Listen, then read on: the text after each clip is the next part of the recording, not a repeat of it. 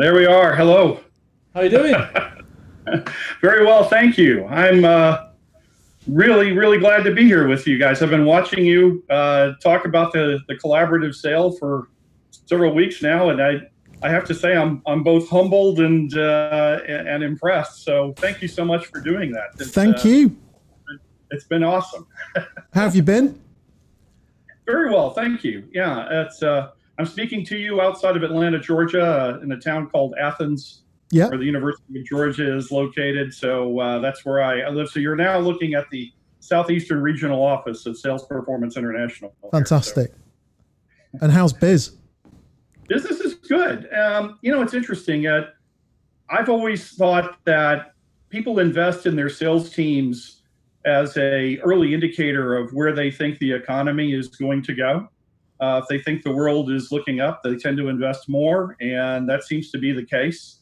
So uh, invest in the stock market. That tells you something about, I think, where the where the economy is going. People are optimistic, and so uh, it's been uh, it's been good a good year for us, uh, and we expect big things this year. Yeah, it's funny. Why don't they invest when times are tough? Surely that's when you invest.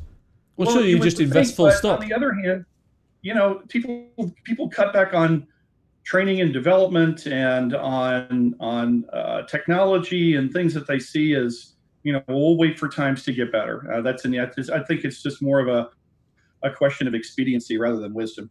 Yeah, I reckon. You'll have to excuse me because I'm wearing my varifocal glasses, so I'm going to start. uh, I'll, I'll look a little bit ridiculous at times during the conversation as I try and look at my notes. Lean back, yeah. Yeah, I'm, yeah. I'm familiar with that syndrome, so Yeah. I understand. Cool. Okay. Right, Lauren, let's do it. Ladies and gentlemen, welcome to Book Club.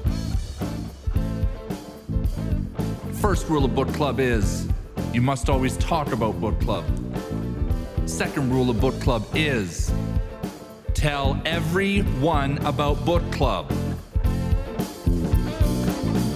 Well, we are back for another episode of Book Club, and today we have, I'm going to use the word, the legendary Timothy T. Sullivan on the show. You're, I, I, I completely agree. we've been really excited about this Do, one. do- Tim. do you know, I told my wife this morning, she said, What are you doing at work today? So we're speaking to somebody called Timothy T. Sullivan. She went, Nah, I never heard of him. And I Yes, went, of Well, if you're in sales, you would have heard of this guy. Yeah, absolutely. So I think maybe a little bit of background. Tim, do you, do you want to give us and give our audience a little bit of just a quick potted history behind you, solution selling, the collaborative sale before we get into talking about the book? Sure thing. Uh, my role at Sales Performance International, who are the uh, owners and developers of solution selling, and now the latest version, which we call the collaborative sale, uh, is uh, corporate vice president of business development, which is interesting because what that basically means is I work with our clients to help configure solutions to their unique requirements, Right. uh, which means we tend to get involved in some of the more challenging and uh, interesting situations. So they call me the VP of weird stuff at SPI um, but but that's how we learn things. You know, that's how you stretch uh, concepts and learn new concepts and and see what best practices are going out there. So uh, we then take those lessons learned and then try to codify them in a way that we can then provide to others so that they can improve the performance in their own organization. I've been there for 16 years. Wow. Uh, before that, um, I worked at uh, Siebel Systems, uh, which is a large CRM vendor Yep. uh, now part of Oracle. Uh, so I know a lot about uh, how to uh, overinvest in CRM projects. Happy to talk about that a little bit. Okay. Um, and, and then before that, uh, I worked for an organization called On Target, which is known for the uh, target account selling opportunity management methodology. Uh, You may have heard of that, uh, where I uh, contributed to uh, some of that development and was the VP of marketing there for a while. And before that, I was a software and professional services salesperson. Uh, I started my career at a company called Management Science America back in the early 80s wow. which at the time was the world's largest software company, although no one remembers that anymore. Really? Uh, yeah, and cut my teeth on selling enterprise application software to uh, Fortune 500 companies. So uh, that's a little bit about my career and how we got to where we are. In fact, uh, I will tell you a story.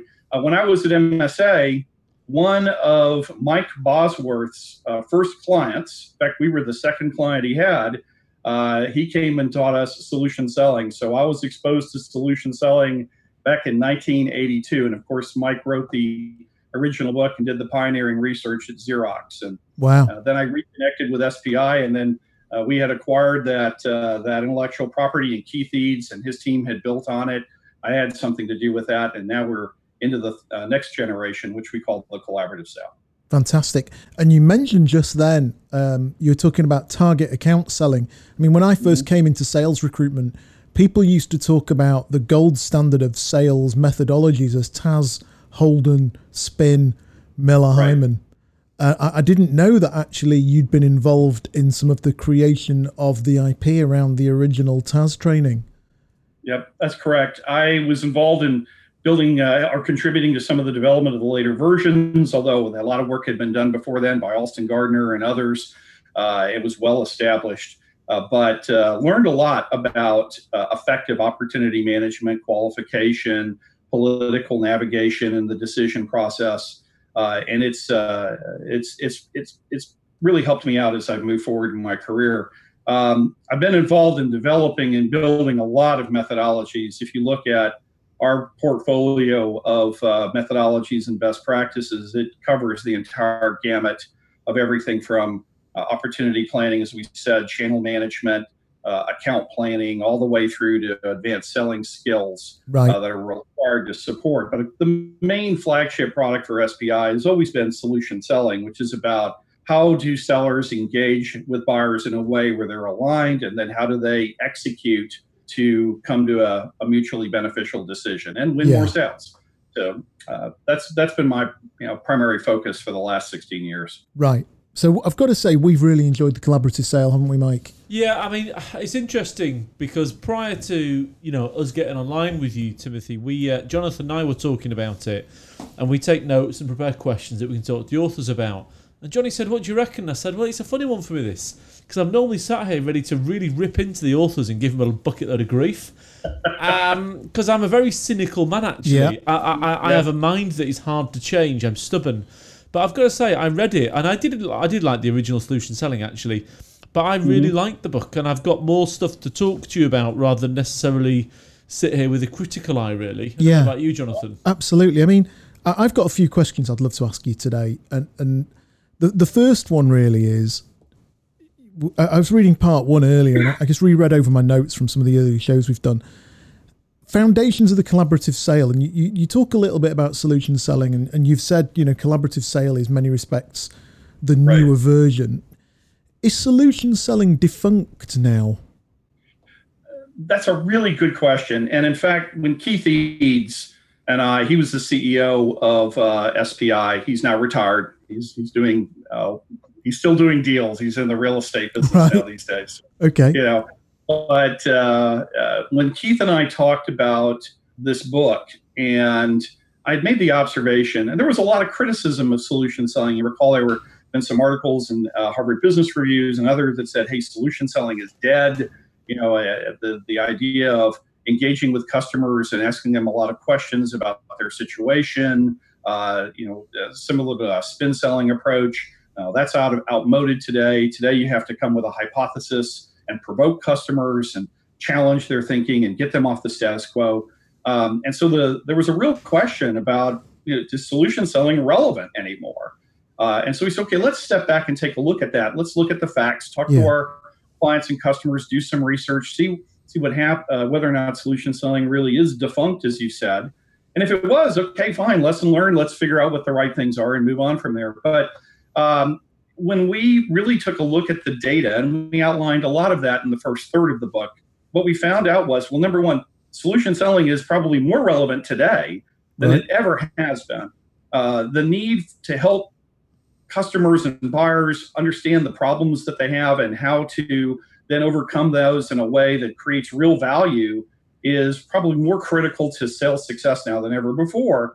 It's just the ways that we uh, execute on a solution centric approach and the ways that we engage with customers has changed because buyers have changed. Yes, you know we have this thing called the internet now, and uh, you may have heard of it. The interweb. So, I mean, that's changed everything. Customers yeah. can go online and they can do searches, and then they can be talking to your customers in you know less than 15 minutes in many cases. So yeah. A dialogue is going on, and now it's up to sellers now to know how to get involved in that dialogue and to add value to that. And that's dramatically changed a lot of the uh, fundamental uh, approaches that solution selling had recommended when it was first composed way back in the early 80s. Um, however, I do think that the core solution selling is more relevant now than ever before. Number one, it's always been based on aligning with buyers where they are. Yeah. Where where are buyers? Because we can engage with buyers very early in a in a purchase cycle, in the middle of the purchase cycle, toward the end, and our behavior then becomes uh, it's incumbent upon us to adapt that. Most sellers don't do that. They Yep. approach sellers, their buyers, and they they just sell the same way they always have. Uh, so that's always been a fundamental principle, and be and based on that, regardless of how the buyer behavior has changed, solution selling can still be relevant. Uh, and I also think that the way that we add value to uh, to buyers as they're going through the process, that's always been a, a fundamental part of solution selling as well, Yeah. and that has not changed very much. The other uh, thing as well is that while buyers are certainly more educated today, the fundamental psychology of buyers is that they go through an evaluation and purchase process. As much as we have tried to torture test it, that has not changed very much either. Uh, No. So, you have those foundations in place, then it's really a question not so much of whether or not you do solution selling, but how it is that you execute it. And that's what we covered in the book. the buying journey is still the same. Certain parts of it are more accelerated now, and certain parts of it are more truncated, but the buying journey is still the same. I, you know, t- to a large extent, I think that's correct. There are there are some details uh, that are different. Uh, I was listening to some of your discussions uh, about the book as well, and uh, we originally wrote this back in uh, 2014. Yeah, So the book is about uh, five or six years old now. So uh, some things have certainly changed. I was at Definitely. a Gartner Sales and Marketing conference uh, toward the end of last year, and they released some research that shows that the for B2B purchases, strategic purchases in particular, uh, the number of people that are involved in the purchase process and the number of people involved in each step has increased by you know more than 30% on average over the last two years. So why? more people are involved in the purchase process and so as a result the need for sellers to be more of a consensus builder you know i call it being a therapist to a buying organization um, that's that's definitely uh, uh, affected Yeah, the, the purchase process um, but the fundamental psychology where we talk about the different phases that buyers go through from a very early or latent state through an evaluation phase ultimately to make a purchase that has not changed no, uh, and so we can use that. That's good because we can use that model to help sellers know, okay, which kind of customer am I talking to? And therefore, how do I shift the gears and change my behavior to adapt to their situation? why do you think there are more buying influences involved in a complex sale now? Yeah. Why do I think that's happening? Yeah. Um, I, quite simply, and we talk about it a lot. I think that while buyers are more educated than ever before, part of the problem now is that the world has figured this out. And this is certainly more true today than when we originally wrote the book. I mean, how much content marketing do you receive in a week? Oh, a I lot. mean, it's, it's just an overwhelming amount. Now the problem is that buyers, it's good that they have access to information, but now they're overwhelmed, and a lot of it, Definitely. is just bad information, and it's very poorly done. So, so there, there's a lot of confusion out there. So one of the reasons why people are bringing more people into the purchase process is to mitigate risk. Yeah. How can we make sure? I call it getting more fingerprints on the murder weapon. You know, so if we're all going to make this decisions and it's strategically important, let's make sure that everyone has come to consensus and agrees with where we're going. So they see bringing people in to evaluate this vast quantity of information and do an evaluation. So I, I think it's just a risk mitigation strategy. I, I wonder, And, is uh, it? I I'm wonder. sorry? I wonder, has technology driven it, Tim? In as much Mhm. as we, there is so much collaborative technology available now, and maybe we'll talk about that again later on. Yes. Where things like Slack, Asana, technologies like that, where people are collaborating so quickly now. You know, Bill Gates talked about business at the speed of thought, what, 10, 15 years ago. Um, and there's so much of that collaboration now taking place that it's so much easier to bring people into conversation. And therefore, what would have been one guy carrying a can who would have made a decision, who would have then gone to his boss and said, "I've made a decision on this procurement," is now Yeah. it's a lot easier for a group to be involved because it's so collaborative. I think it also comes from the other side as well, though, doesn't it? Because actually, it's a lot easier for somebody who previously wouldn't have been involved in a procurement process to have an opinion because the because of the frequency and the availability Yeah. of the media. Somebody else That's can right. come up to the boss and say, "Listen, boss, have you considered point X or point Y?" And then all of a sudden, they're then a decision maker and they can add value. i- in that point. Well, they can add value, yeah, but I think it's the it, you need a filtering mechanism if you're a buyer, don't you, to filter out those unwanted people in the process. Yeah, absolutely. So the other thing I was going to ask you today, or something else I wanted to talk about, was, and you yourself have just said that the you know it's five years since the book came out. You talk about Buyer 2.0. I, I'm Right. I I'm obsessed, and, and I've written all over the book that I think we're at Buyer 3.0 now. Yeah, I, I think you're right. I saw you make that. I heard you make that comment several times, and whether it's call it two two point five or you know 3.0, Okay. you know, or 6.0, whatever you want to call Yeah, it. yeah. You know, do, are buyers continuing to change? And the answer is yes. Yeah. You talked about collaborative technology. When we had wrote written about that in the book, that was just beginning, and Yeah, you know, so it was something that was fairly new. Now it's standard practice on the seller side to use collaborative technology, like we use Showpad now to create secure uh, collaboration sites and Yeah. just forward information like the collaboration plan and so forth, which customers really appreciate. But on their side, they have these advanced collaboration technologies like Slack, for example, that you mentioned. That was all at the very beginning five years ago. Yeah, Today, it's standard practice and that certainly affects things uh, in, in, a, in a very material way. But I'm also seeing a lot of other changes in buyer behavior as well. Certainly because of the technology, the ability to share information, more people are getting involved. Sales cycles. Uh, the, the most disturbing trend that I have seen, which has been true for some time but continues to be the case, is that it's okay increasingly for buyers to go through a long evaluation cycle with many people involved and decide to do nothing you know, the loss to notice to status quo to Oh, we've just lost you for a second. not- Tim. One second, Tim. so we're, we are continuing to see changes in buyer behavior and uh, and so I think you're right. We're on we're on version at least buyer 3.0, if not further down Yeah. the line today. Well, I, I wrote here there's so many products and so many enterprise products can be bought now. I was online the other day looking at this enterprise software vendor. Um, it's open source technology, but it's big value stuff, and they have an enterprise sales team. But a customer can go on, download this particular piece of technology, and Yeah. play with it without anybody in the organization ever knowing, and they can try it, play with it, toy with it before they even think about instigating a project, creating budget. Um, and I think that is a huge seismic shift I agree. in in the way that technology is sold and or bought now. You know, Michael and I are into, we're we're evaluating some technology at the moment, um, and I'm just trialing three different technologies. Well, you are buyer 2.0, aren't you? Yeah. As as written in this book. defined in the book. Yeah. A- absolutely, I'm the definition of it. I'm tr- I'm literally sat at my desk just trialing several technologies. One of which, you know, they're a small vendor, and I've said, look, I'll pay you for the trial. To be fair to you, but our outlay and the pain of our outlay in trialing and evaluating those technologies is so little, and mm-hmm. my knowledge is so great. It's also very dangerous, I think. Go on, why? Because I think that, you know, as you refer to in the book, you talk about in the olden days, I don't think you use the word olden days, but in, but in the olden days, Right. the information the buyer got was from the seller.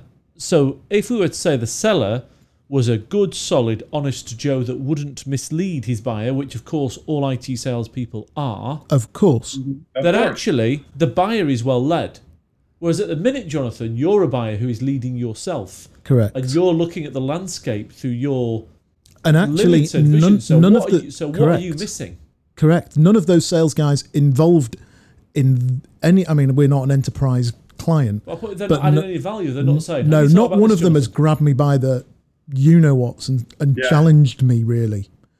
Um, I've led the procurement and they are facilitating my evaluation. And and I'd like to point out, if any of them are listening, they're all doing a really good job. Yeah. Anyway, can I steal the limelight a little bit because he's been asking you all the questions, and I need to. ask Maybe you that's because I prepared better than you. No, so, so, so when I was reading this book, right, I, I was thinking to myself, what's now required for a modern seller to sell in this era is a much more multifaceted seller. Yes, I agree. So I've got to be a micro marketeer. I've got mm-hmm. to have situational fluency and the intelligence that goes with it. I've got to understand my market. I've got to understand my product. And I couldn't help but think, oh, right, it suits me because I'm a sales recruiter. But I couldn't help but think this is going to have a big knock on. You know, if you were a, a VP of some company recruiting a salespeople and you've got you sat next to you, there's got to be it's there's got to be a big training element to people that you hire, or or there's a black hole of the candidates not having this sufficient quality to be able to carry out this uh, this model. What are your thoughts on that? I totally agree. Um, I gave a talk recently at a, uh, a technology user conference, and the title of the speech, uh, and also our CEO Jurgen Heyman gave uh, this uh, at, uh, at their European event as well, and that is: Are salespeople disappearing? And the reason for that is that we have seen industries in which the, the traditional face-to-face salesperson uh, which I, you know, that's how I grew up, and and based on your experience, uh, Mm. same kind of background, Yeah. um, that that is that has declined in many industries, the pharmaceutical industry, especially in the U.S., because the buying model has changed, and the of course there's regulatory pressures as well. The number of pharmaceutical reps has gone down to a tenth of what it used to be just a few years ago. They're less than there are about thirty thousand pharmaceutical reps, and there used to be well over three hundred thousand in the in the U.S. Uh, and the reason for that, I think, is because buyers have got better access to information. Um, the the interesting thing, and this gets at the point, uh, the the sellers that are left, however, that remain are at a much higher skill level than they used to be, say, five or ten years ago. Yeah. you know they have to be a able to to understand the buyer's uh, industry. They have to be experts at what their challenges are. They have to be experts on their own products. We talk about situational fluency in the book and all of the things that sellers need to master in order to be effective today.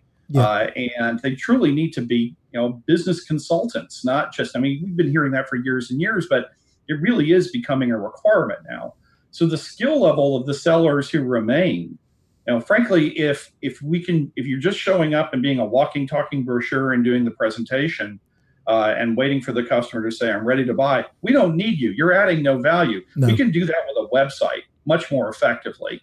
Well, And you, so, well, you see, your book raises an interesting point because I can either do, if I'm a company, I can do one of two things. I can put all the intelligence in the salesperson, and I can go out and Right. hire micro marketeers, somebody with situational fluency, somebody with knowledge, all those things. Or, and that's going to be an expensive person, right?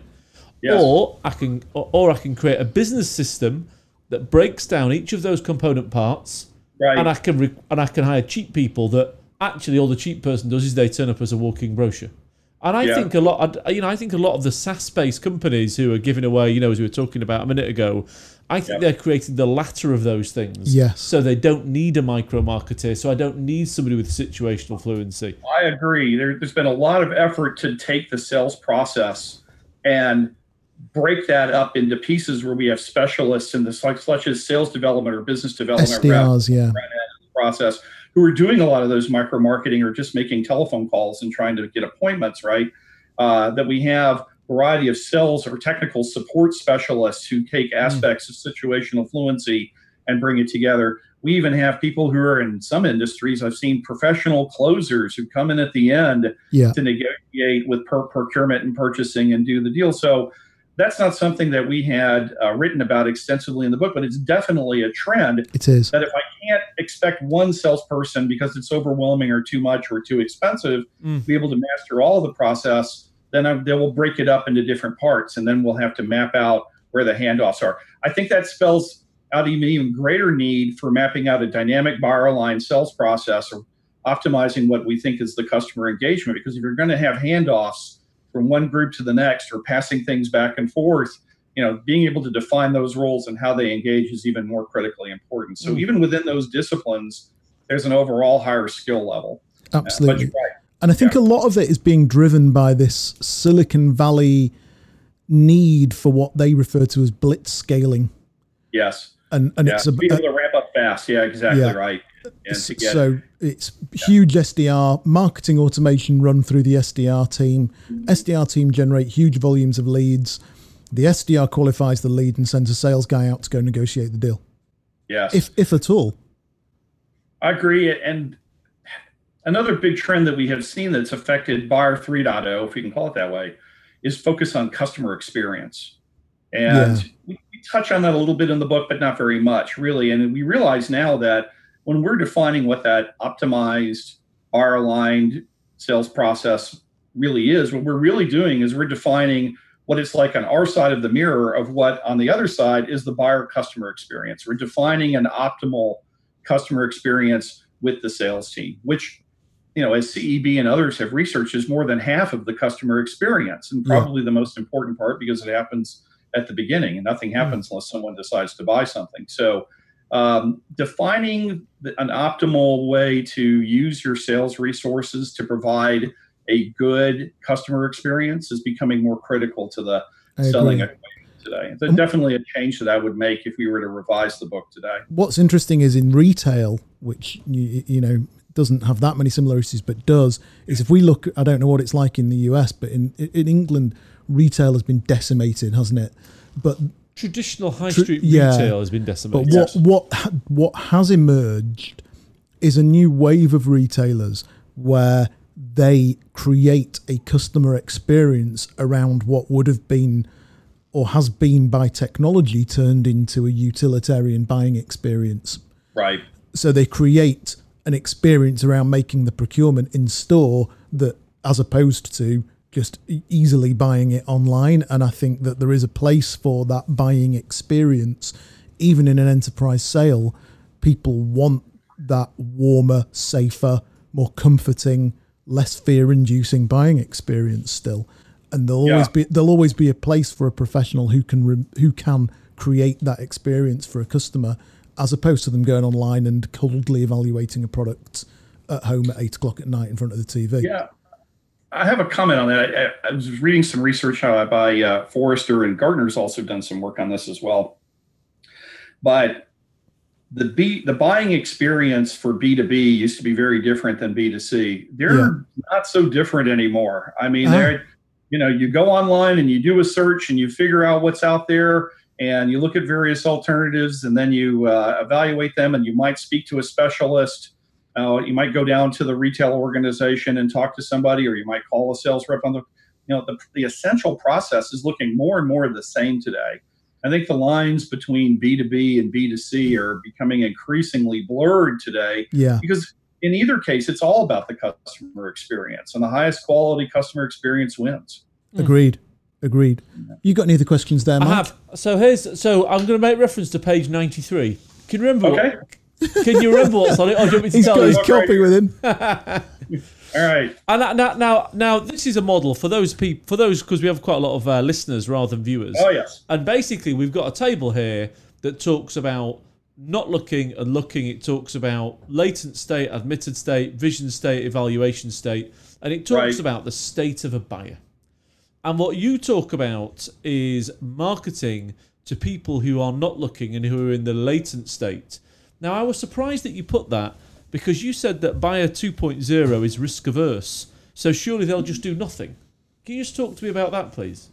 Well, I think it's because they're risk averse that that Buyer 2.0 wants to engage in conversations that that early uh, in the decision process that are valuable to them. Okay. Uh, actually, it changes uh, for a long time. You know, we could just broadcast uh, marketing uh, offers and get certain amount of response, and then qualify those responses and move on. And there's certain that still happens today. That's still going on. No, no doubt about it. Yeah. But increasingly, sales uh, or buying decisions are about conversations. People are always looking for ways to improve their situation and, and create real value, uh, either for themselves or their or their businesses.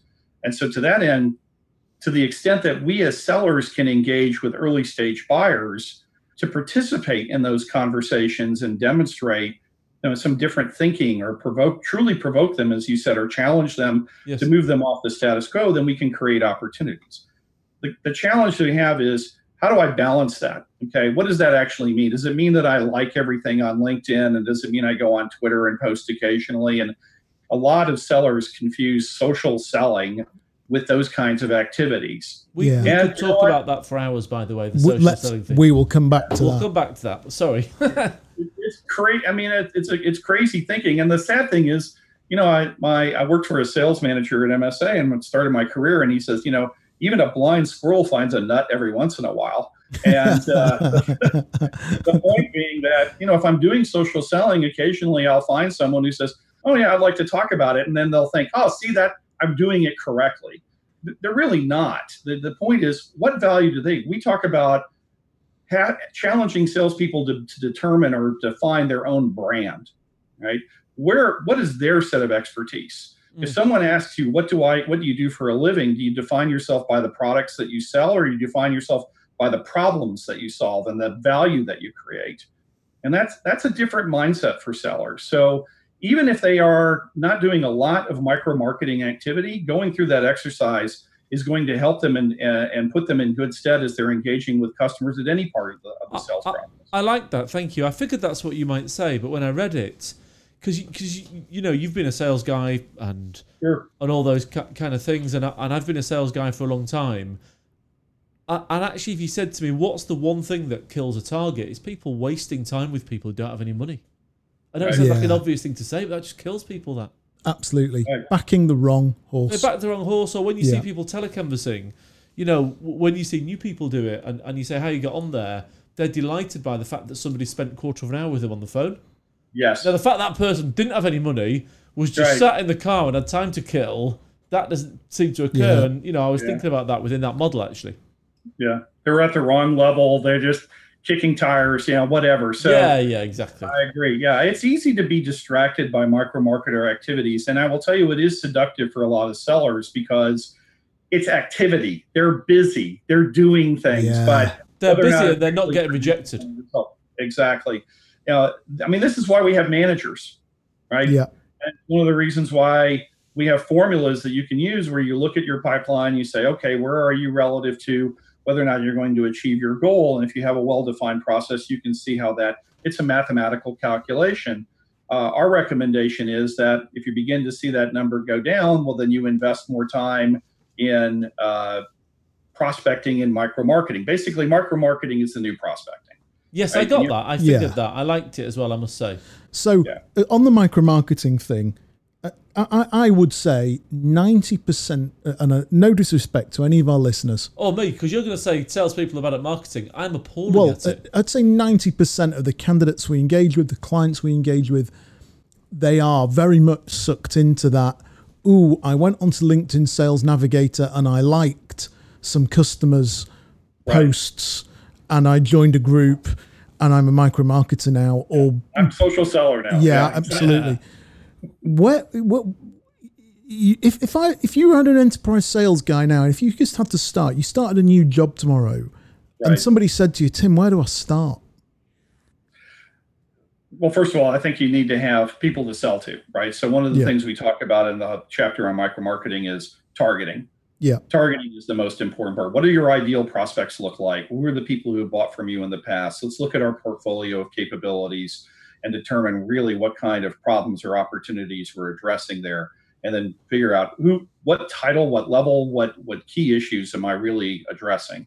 Um, and then from there i can say okay if those are the people that i need to talk to what companies or what organizations fit into that category and where do they go to engage in conversations and get information Right. Yeah, then i should focus my micro marketing activities on those specific vehicles to reach out and connect to them it needs to be part of the mix i don't think it replaces traditional kinds of prospecting activities. You're still going to pick up the phone and call people. Today we have all these wonderful tools that we were not that were not available when we wrote the book yeah, about doing effective sales cadences, things like SalesLoft and outreach and so forth, that Yep. enable me to do that much more effectively on an individual basis. Now sellers can be powerful account-based marketing people without a lot of effort. Yep, and be able to use a variety of different vectors to get to people and begin conversations. So I I think sellers need to be adept at that today. So that's where I would start is who are the people that I'm selling to, and then what are the best ways to reach them, and then eliminate all of those kinds of activities that aren't related to to engaging with those customers and starting a conversation. A lot of people ask me, "Hey, can you train us on the use of Twitter?" My answer is, "Why?" No.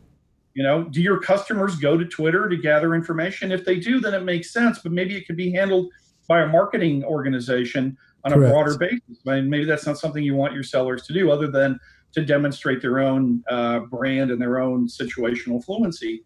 Um, you know, let's focus on the specific activities that are going to be practical. So, uh, more activity is not what I'm recommending. Focused activity gen- to design to generate results is the is really what a good micro marketer does. Great. Like it. Yeah, I thought I, I, I- I could see that resonating very heavily with you, Michael. M- Michael is an activity guy. To be fair, I'm an activity guy, but Michael is much more so. Oh, I am too. Yeah. Yeah.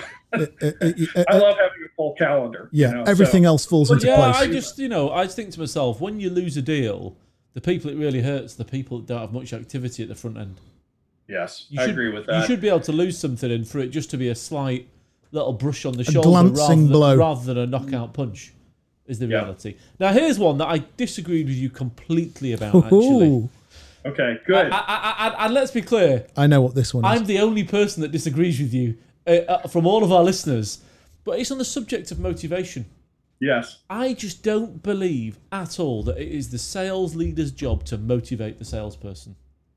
Well, let me let me address. I saw that conversation, and I and I was screaming at my screen when you when it was going on. So um, I'm glad to have this talk. First of all, I'm glad that you're challenging me. You know, you start off with the parody of Fight Club, which is one of my favorite movies, by the way. Thank you. You know, I was hoping that we would have. I was a little disappointed when you say, "Oh, I really like the book." I have nothing. To say. Oh, I'd, I'd, I'd, I'd been softening you up like the rumble in the jungle. okay, so let's have a little Fight Club here. But um, in the in the book, and by the way, I have to credit uh, Keith Eades, uh, who who really really focused did a lot of research on on motivation. Being the CEO of our organization for Okay. many many years, know, it was something he was keenly interested in. Let me summarize uh, what I think is the key issue there.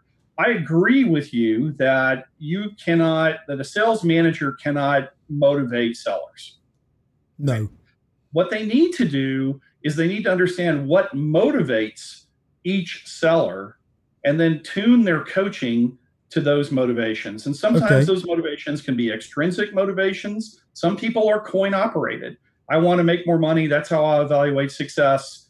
You know, so if you pay me more and direct my activities accordingly, you know, mm. that'll be a wonderful thing. But increasingly, especially with millennials today entering the sales force, most of those are intrinsically motivated. Yeah, they want to make good money, but they also want, you know, they want to belong to an organization that's changing the world somehow, or they want to develop themselves so that they're ready for the next job, and they- they're looking more for the experience and so forth. So I think that's the it's it's incumbent upon managers today to understand what motivates each seller and then tune the message. We see far too many managers who want to treat all sellers as coin operated machines. Yeah. Now, if I give you the opportunity to put more money in the machine, you're going to produce more. I wish it was that easier, but human beings are more complex today. Yes, they are. So, you know, can can a manager motivate someone? I think the answer is it's up to the manager to determine how individuals are motivated and then connect that to the business objectives So- they're trying to. So, achieve. so long as I, so let me listen to you properly here to make sure I've listened to you. What you're saying is,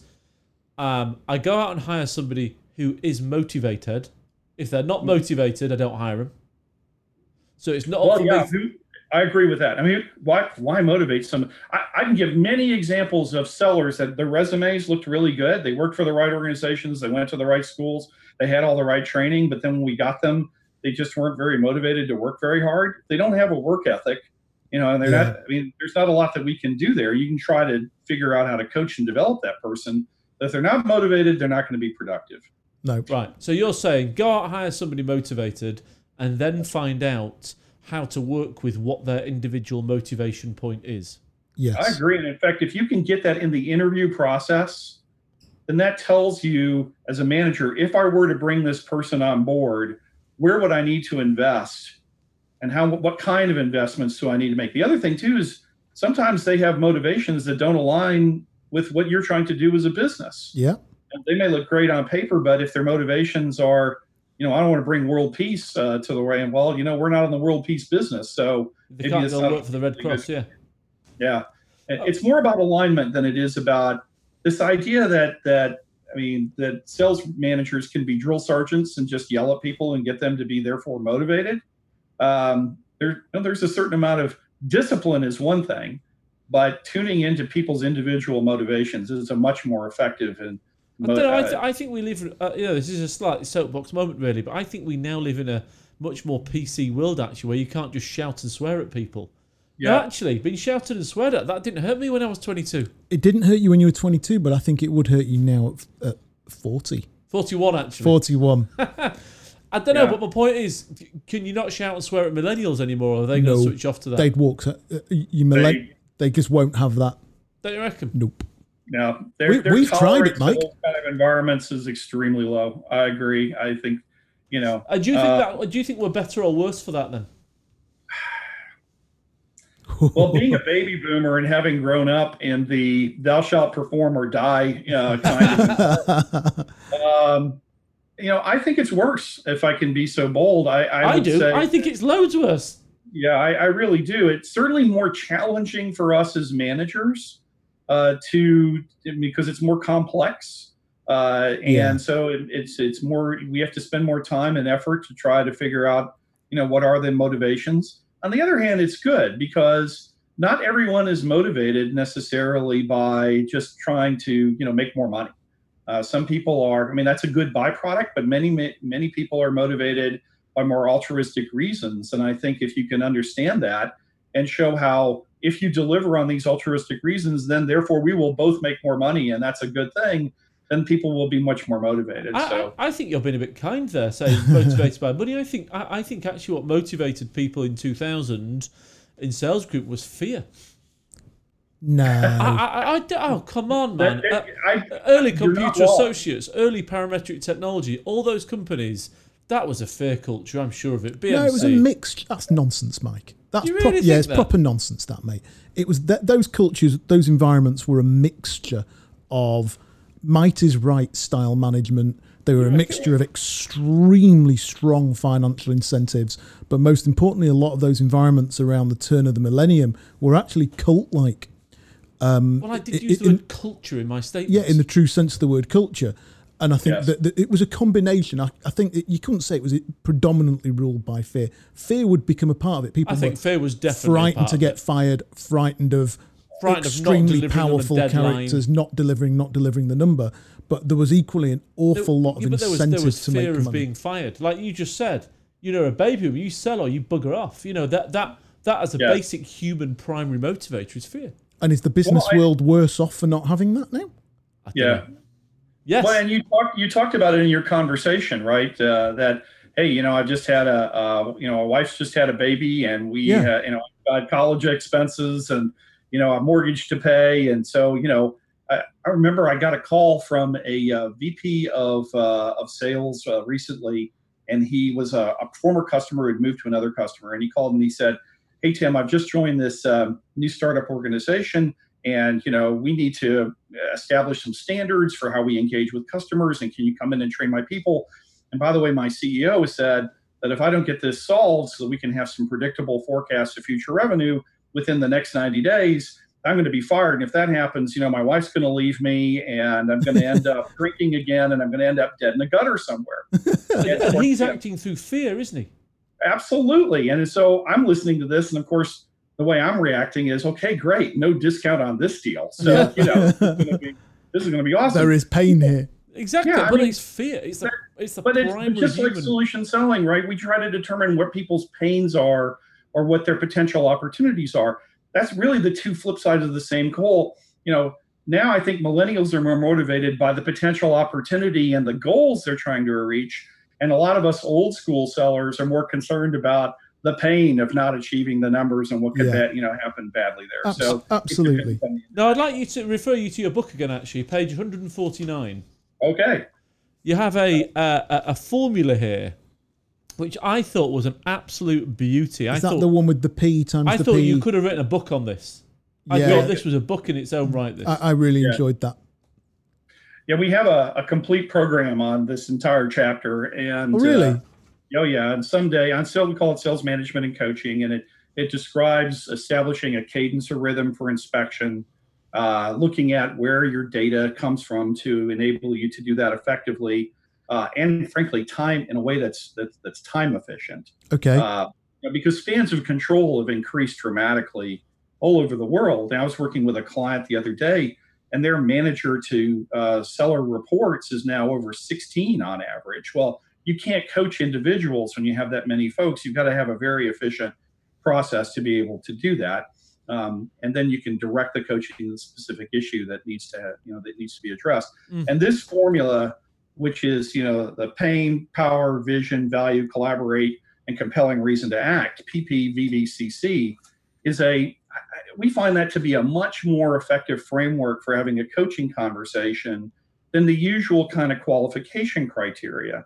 You know, most people are they talk about, oh, tell me about this opportunity. Well, do they have budget, authority? You know, who are the key people? What's their specific need and the time frame for decision? Yeah. Well, that's good information to know. But by the time I have all of that, you know, they're well down the the the, the path towards a decision, and we may be losing. But if I look at what problems we're trying to solve and who are the key people in the organization, you know, do they have a vision of how they can help them? You know, if not, how do we create one? Um, you know, do they understand the value? Are they collaborating or working with us? Is there evidence that they're engaging with us? And then there's there, is there some deadline or compelling reason to act, or can we help establish one Mm. to compel them to go ahead and make a decision? If I understand those things, I'm going to have a much better coaching conversation than, well, just Yeah. tell me about the deal and who's buying the thing and where do we go from there? So we find that to be a very effective I love framework. that. I have one more point, Jonathan, because I can see you jumping at the bit to Come one. on, Pricey, you get it out there. Right, so here's one. So, so I like this chapter six, which Mm-hmm. talked about the value driver persona. And for those people listening, I'm going to summarize this very, very badly, Tim, and you can correct me in a minute. But essentially, what it says is let's collaborate with the buyer, let's create a collaborative platform so that when we're selling to our buyer, we have this collaborative platform. Now, this is a beautifully idealistic scenario. I am concerned, however, that whilst Jonathan is creating his collaborative platform with Microsoft as to how to sell them some recruitment services, I'm just going to wade in and sell them something. And Jonathan's going to go, oh, please come on, Satyan. Please fill in the form. Please make sure they've done it. And I'm just going to go, yeah, whatever, man. Right. I, I mean, you know, realistically, in the real world, I mean, I'm taking the mickey a little bit, but that just felt to me a touch idealistic. I mean, how easily adopted is this with the people that you've trained to do this? Yeah, it's a good it's a it's a, it's a good uh, observation. Um, two things that I want to comment about this. Number one, Keith Eades and I debated this a little bit when we wrote the book. I actually think that there are four personas, not three. I would take the value driver and I would split that into two. Okay.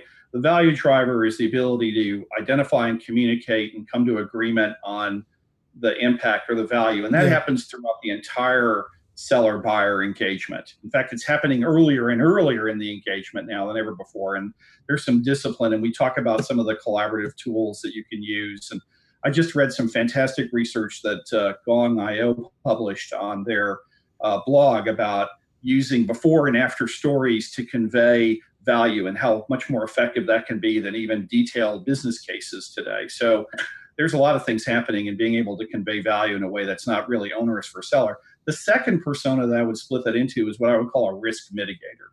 Right? The perception of risk by buyers today, especially we're at the very end of the evaluation cycle about Mm. do we do something different or not, is such is still elevated at a very high level. There's still, a, and in fact, it's more complicated today because there are more people involved, especially in the B2B sale, uh, B2 you know, B2B sale. Mm. So the the kind of tools that we're suggesting around collaboration are really around consensus building. Are we headed in the right direction? Do we have all the right people involved? Okay. And that's actually becoming a more important part of the purchase process today than it was when we originally wrote the book. So if you're selling complex solutions with a lot of people involved, the need for a collaboration plan where you're mid, basically the purpose of that is to is to provide a checklist to your buyer of all the things they need to consider so they can make a decision confidently and mitigate any perception of Right. risk. okay.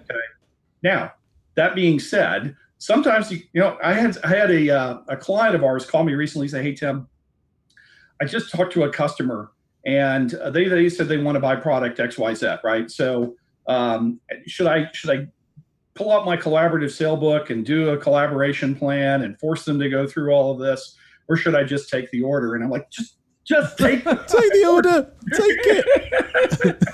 Okay. What's wrong with you? Okay. Yeah. You know, Okay, why are you wasting my time? Call that person back and take the order. Yeah. Take the order. Go home. Open a No, bottle of wine. No, no, no, I've got to go all the way around the board to go. So, I mean, it, it, it's methodology is there to help people get to a decision. But if you are able to get to that goal quicker and more effectively, then don't let the methodology stand in your way. I'm glad It's you said to- that. Yeah. Okay. That makes That's- sense to me. As always, a- a- another author that's clarified thinking after we've read the book. Yeah, yeah, yeah. So I- I've got one one more, or a couple more things I just wanted to talk to you about before we wrap up today. One of the things Michael and I have talked about a lot uh, when we were reading the book and even offline was there's a you talk a bit about sales process Yes. and you know Mike and I are very fond of playbooks and sales process. Um, Yes. it- it's it's a thing that's very dear to our heart. What we find is, and it, perhaps it's coming back partially to the concept of the millennial, but partially to just the job market in many respects, mm-hmm. is that we're- we're currently in an extremely candidate short job market in the UK. I'm pretty certain it's the same in the US. Oh, it, oh no, it's it's very hard to find people. We're in an era of full employment here, Yeah. effective full employment. So Yeah. it's hard to get. Same, same here. And and so what you've got is massive wage inflation, and you've got some pretty big egos walking around some of the offices of some of our clients now. And I think our clients, a lot of them would love to implement sales process, but there's two things going on. One is if I'm a company and I'm paying, and it's not uncommon, £120,000 sterling basic salary, mm-hmm. part of what's driving the company is they're thinking, for £120,000, do I really need to implement sales process and governance? Surely Yes. for that money, I just send the guy out into the wilderness and he returns with a giant kill. Yeah. Um, yeah, go on. You, you, you're going to say something then. let me respond to that. I mean, I wish, I wish if that was the case, if we could just offer a lot of money and then automatically get really great people who already come fully equipped and know how to sell and engage with your customers, uh, that would be a wonderful thing.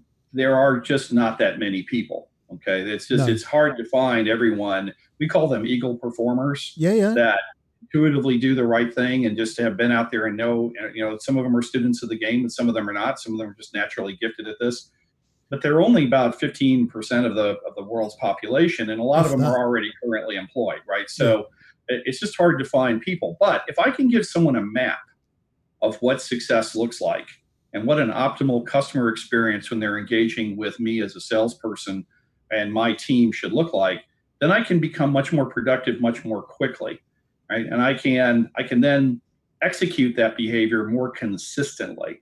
Um, it even helps the, the eagle performers as well because now they have a, a, a some kind of definition of rules of the game as to when do i involve other resources and how do i work within my organization. Yeah. without that it's up to them to decide how to do it themselves. Uh, i think that it is um, almost impossible to find especially today uh, people who come to the table ready to be productive on day one. You know, even the most Mm. experienced seller, it takes them time to learn the culture and learn the procedures and learn what resources available and build the situational fluency that's necessary to be effective to sell in that organization. But having a, a definition, a playbook, if you will, of what success looks like, now I know specifically what kind of things I need to do in Yeah. the vast majority of selling situations in order to be effective. And I can focus my energy on developing those aspects. So I think it's a shortcut even for experienced sellers. So what you're saying there is that that will then help them shortcut their integration into the company That's right. by not having to learn it. They can just pitch up and see what it looks like. That's right. Well, they still have to be able to do it well. And the way that it's done is going to vary different, you know, from organization to organization, depending on what they sell, who they sell to, and our resources they have available. But at least that way they have some kind of a, of a map, uh, as opposed to, okay, we're going to plop you in a territory and here's a list of accounts, go forth and multiply. Which know, is what we see. Oh, that's Yeah. ninety five percent. I don't know what it's like in the states. There's but- almost an, el- an elasticity point beyond which the fundamental nature of the relationship changes, and the and the client that uh, almost like a switch point, isn't Yeah, it? listen, where I'm the, paying where you the- 100 grand basic. yeah, where- whatever. Where, the client just decides, I no longer have to invest in you. I no longer need to support you. I no longer need to pay for an SDR because I'm paying Right. you so much money that you're just going to go out and bring a woolly mammoth back home for us to all eat. Yeah. Do, do you know what I, I- mean? yeah, yeah. Uh, well, uh, show me an organization where they've been able to do that effectively, and I'll show you a very rare animal indeed. Yeah. So, But yeah, it- that I, I find that's often VC driven as well, where, Mhm. where where there's so much of an Well, there's aggressive. a lot of pressure on, on results. yeah, so the client Well, goes I- out and tries to buy a shortcut. you know, ironically, we work with a lot of private equity and venture capital organizations who are investing in portfolio companies. And they've always been really good in looking at the operations and squeezing out that, you know, one one hundredth of one cent of, Yeah. you know, operational costs. Where they really have not been particularly good is how do we increase the top line, which produces a much more multiplicative effect on the profitability of the organization. Mm. And so we'll often go in and help either pre uh, investment or post investment uh, to figure out how to improve that sales operations. And a lot of it is let's define what good looks like for this organization Yeah. in terms of sales engagement process. And now we have an idea of who it is we need to hire for this and what kind of skills they need to have and how the managers can manage to it. I mean, so many goods, so many good things flow out of having an effective sales process definition. And yes, we recognize that not all opportunities are going to comply with the sales process in lockstep every single time. We need to be, you know, it's just a model that we can use to compare. So, but once we have it, then we have some point that we can use to uh, make some real incremental improvement. Okay. And what's the next book going to be about? Well, that's a good question. You know, you you raised several of them already. I mean, we could write a whole book about sales management and coaching and how to do that effectively today, especially with all the different analytical technology and artificial intelligence that's available today. I think I think we'll also we're taking a serious look at some of the trends that are happening now in the industry. You know, that the increase in the number of people that are involved, the use of these kinds of advanced technologies to Yeah. help sellers, uh, the the increase in in uh, in the, all the kinds of uh, best practices around account based marketing. Um, I mean, there's been a whole lot of things that happened since the book was written that are affecting sales today, and we're gathering a lot of information about those. We may those may I think may eventually manifest themselves in a book. I personally would like to write a book about just basic what is a good buyer aligned, you know, customer journey driven sales process, and how do you create Yeah. you know, I mean, I can't tell you how many clients I go in and I say, Do you have a sales process? And 100% of the time the answer is, Oh, yes, of course we do. And then what that really means is, well, we have the drop down classifications in Salesforce.com, Yeah. and that's it. Okay. It- it- it's not really a sales process, it's just an opportunity qualific, you know, or opportunity classification system. Yeah. I concur. Yeah. The- so the I think there's thing- a lot of work that can be done there This- as well. The book that, uh, and I've said this before to some of our authors, is I don't understand why nobody is anymore writing a book about the one to one moment that you walk into a room with a customer. That Mhm. day, I, I, you know, we've this is what this we're coming up for a year now of book club. In the last year, we haven't yet seen a book. Maybe Jordan Belfort's book, maybe I'm a about- fan of Belfort's book. you about know. the micro interaction of it's me and it's you in a room, Yes. Mr. Customer, and this is where we begin. And I don't understand why I know you- nobody wants to write that content. I, I think there's a lot of really interesting research. Um, there's a professor out of Florida State University, Leff Bonney, uh, who did some research recently about that kind of interaction. And one of the things he found, which is really interesting, is that the sellers that are the most productive today, they're on the right side of the curve, they have been trained to deal with multiple sales situations Yeah. and basically all aspects of the buyer seller you know process. And they have they're well schooled in four or more different methodologies and they bring the right one. If they need to sell transactionally they do transaction. If they sell solution or value focused or whatever the ones that are sort of in the middle of the curve have been trained on one approach. Yeah. And they use it all the time. And sometimes it fits and sometimes it doesn't. Not surprising, the ones that are at the end of the curve have not been trained at all. So, Mm. or they don't have any exposure. So, all of that has to do with what happens when I engage with customers at the point of contact, whether that be virtually like this Yep. or face to face. Um, Having those the more weapons in my at my disposal to use so that I can work with the client to get to uh, to beat whatever it is we're trying to beat here and come to some kind of value added decision. Uh, I think that's going to become increasingly important for sellers. As uh, I going concur. I concur. Right, Tim, you've been an amazing guest, and it genuinely, Michael and I were really excited about having you on the show. Uh, you have not disappointed. It's completely lived up to it. I'm Yeah, really it's been grateful for your great. time. Thank you. Yeah, so I uh, really enjoyed it, and thank you so much for all you're doing to try to raise the level of the sales profession. It's uh, it's a passion of mine, and so please keep up the good work. Yeah, well, Thank we, you. we love it. We, we, we I think this is one of the things we enjoy the most during the week, even though actually we enjoy doing business even more. Um, and at that, thank you ever so much, Tim Sullivan. Very good, thank you. All right, let's hit the titles.